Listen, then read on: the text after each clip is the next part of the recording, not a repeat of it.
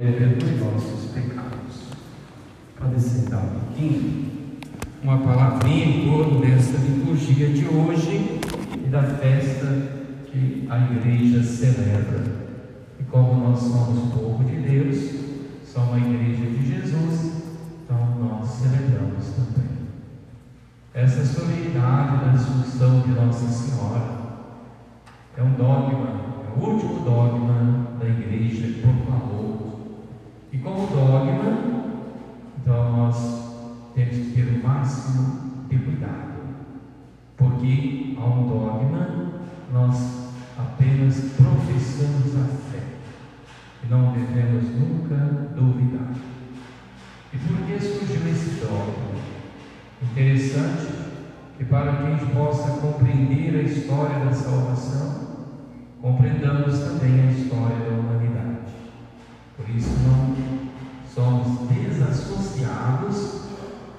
Coisas do céu. As coisas do céu vêm até a terra e nós aqui na terra vamos até os céus.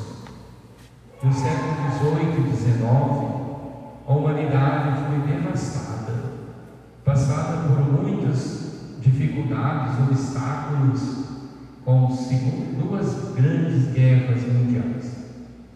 E essas duas grandes guerras levou o povo à desesperança, levou as pessoas a ver o mundo destruído e gradativamente fome, peste, guerra. A primeira guerra mundial, 1930, e a segunda guerra 42 a 45. E em 1950, Papa Pio XII Maria Assunta aos céus, que leva também outros títulos, né? Nossa Senhora da Glória. É lá nos céus que ela desce e vem à terra.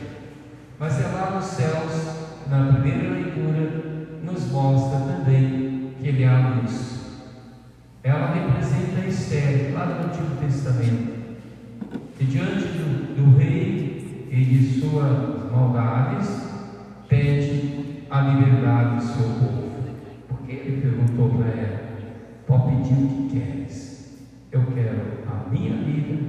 e a vida do meu povo.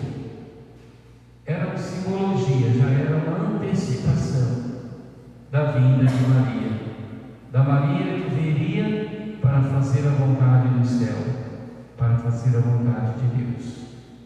E é lá nas bodas de Caná que ela intervém, pedindo aos servidores e ao seu filho, demonstrando as necessidades do povo. Depois ela diz: Fazei tudo que ele vos disser. A solenidade da Assunção de Nossa Senhora nos leva aos céus nos traz à terra o sol que brilha em cada um de nós. Nós somos este sol, nós somos esta lua, nós somos esta imagem resplandecente, coroada aqui na terra. Que isso possa acontecer na nossa vida, a segunda leitura vem dizer para nós que o último inimigo a ser derrotado é a morte e nós temos muito medo de morrer, não é verdade? Quem não tem? Você tem também, pai? Até baixou a cabeça. Você tem medo? Não tem nada. Não tem medo, né? Não tenhamos medo da morte. Maria, por ser esta mulher obediente, ela é assunta aos céus. Ela é levada corpo e alma.